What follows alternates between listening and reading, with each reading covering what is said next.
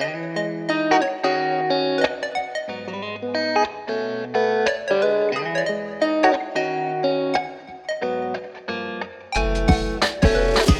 んにちは。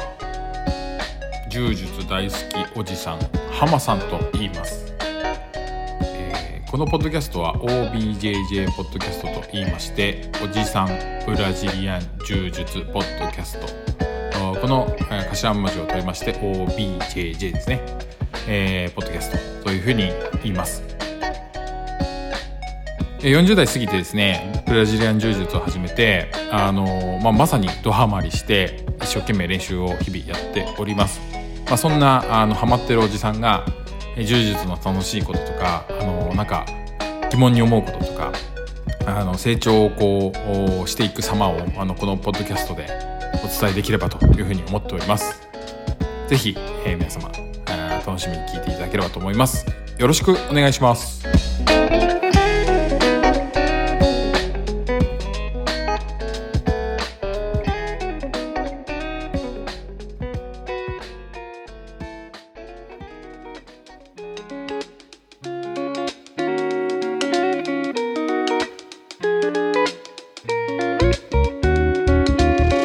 こんにちは。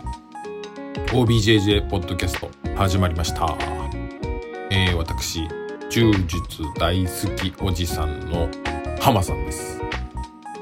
えー、皆様2月に入りましたがいかがお過ごしでしょうか？さていきなりですがここで告知をさせてください、えー、私の所属する田村美希選手、えー、佐村幸成先生ですね。がヘッドインストラクターを務めるカルペディエム福岡では、えー、来たる2月23日金曜日、えー、これは祝日ですね。そっか、今の、えっ、ー、と、令和の天皇の誕生日、天皇誕生日ですね。に、えー、外部の講師をお招きして、セミナーを開催いたします。えー、内容は、えー、柔術グラップリングにおけるテイクダウンセミナーというもので、えー、講師は、えー、レスリングの小柴亮太選手をお招きして12時半から行います。えー、小柴選手は2021年、えー、全日本グレコローマン選手権グレコローマン選手権 63kg 級で日本一になった選手でございまして、えー、まあ、こんな方にテイクダウンのテクニックを教えていただけるっていうのはとても貴重な場になると思います。まあ、つい最近まで数年前まで大学生だったもう小柴選手が今も使ってる生きた技を教えていただける貴重な場になると思いますので、えー、ぜひご興味ある方はふるってご参加いただければと思います。えー、参加料はお一人3000円で先着20名までということでした。えー、もうジムのホワイトボードにも、あのー、まあ、参加する人の募るあの掲示板みたいなのがあったんですけど結構名前が書かれてるのであの興味ある方はお急ぎください。えー、詳細はですね、カルペディエム福岡の、まあ、インスタグラムとか X とか、まあ、SNS で、えー、告知されてると思うので、まあ、そこから直接ご連絡いただくとか、まあ、ホームページからの連絡でもいいんじゃないですかね、と思いますので、興味ある方はぜひアプローチしてみてください。ということで、勝手に告知コーナーでございました。えー、ちなみにですね、あの、一切広告広告料とかもらいませんが、あの、ぜひ私の顔見知りの柔術の先生方、あの、告知したいことがありましたら、あの、代理でこのポッドキャスト内で告知いたしますので、ぜひ DM いただければと思います。えー、よろしくお願いします。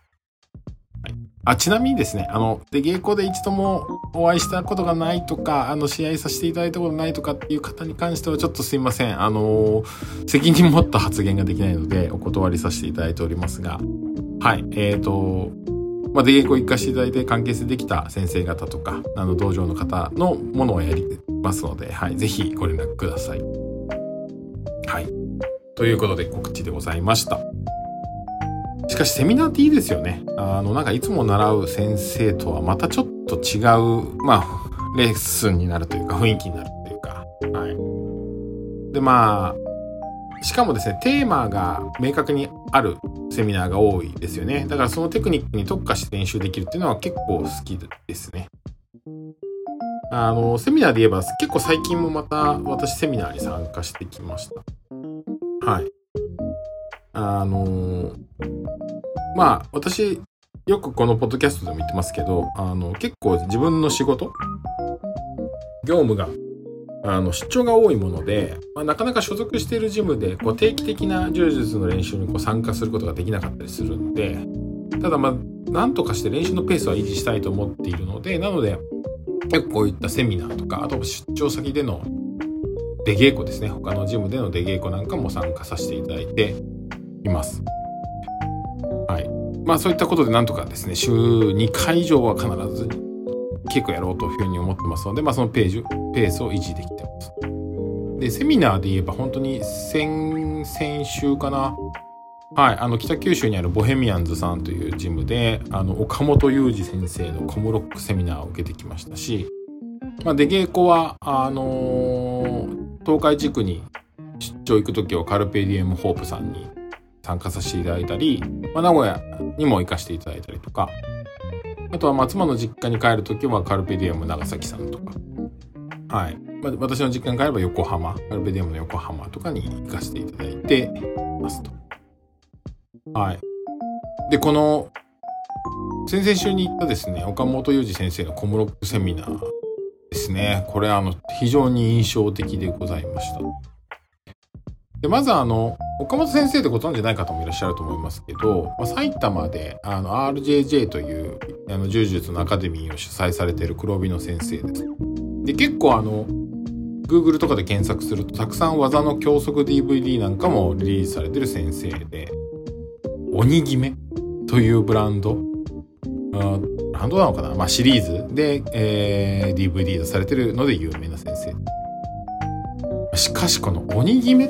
てすごいインパクトあるネーミングですよね。うん、決めるっていう言葉は柔術の用語。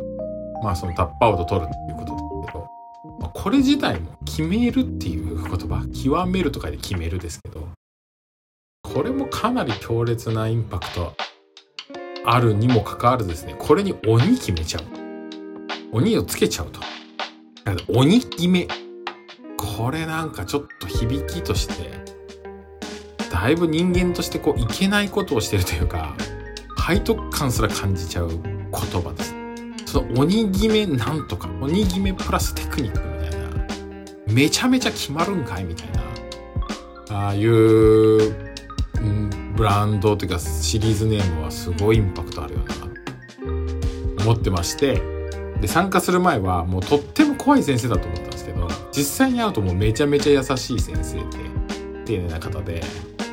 あのとても分かりやすかったんですけどただまああの教えていただいた技自体は本当にこう決まるというかタップアウト取れるような技を教えていただきました。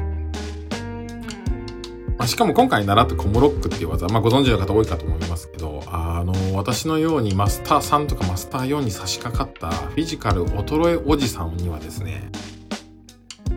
ちょうどいい技でしたね。はい。なので、あの、ちょっとこれ頑張って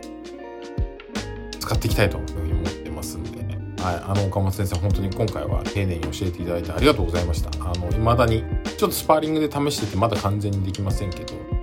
ちょっと練習して使っていきたいと思っております。はい。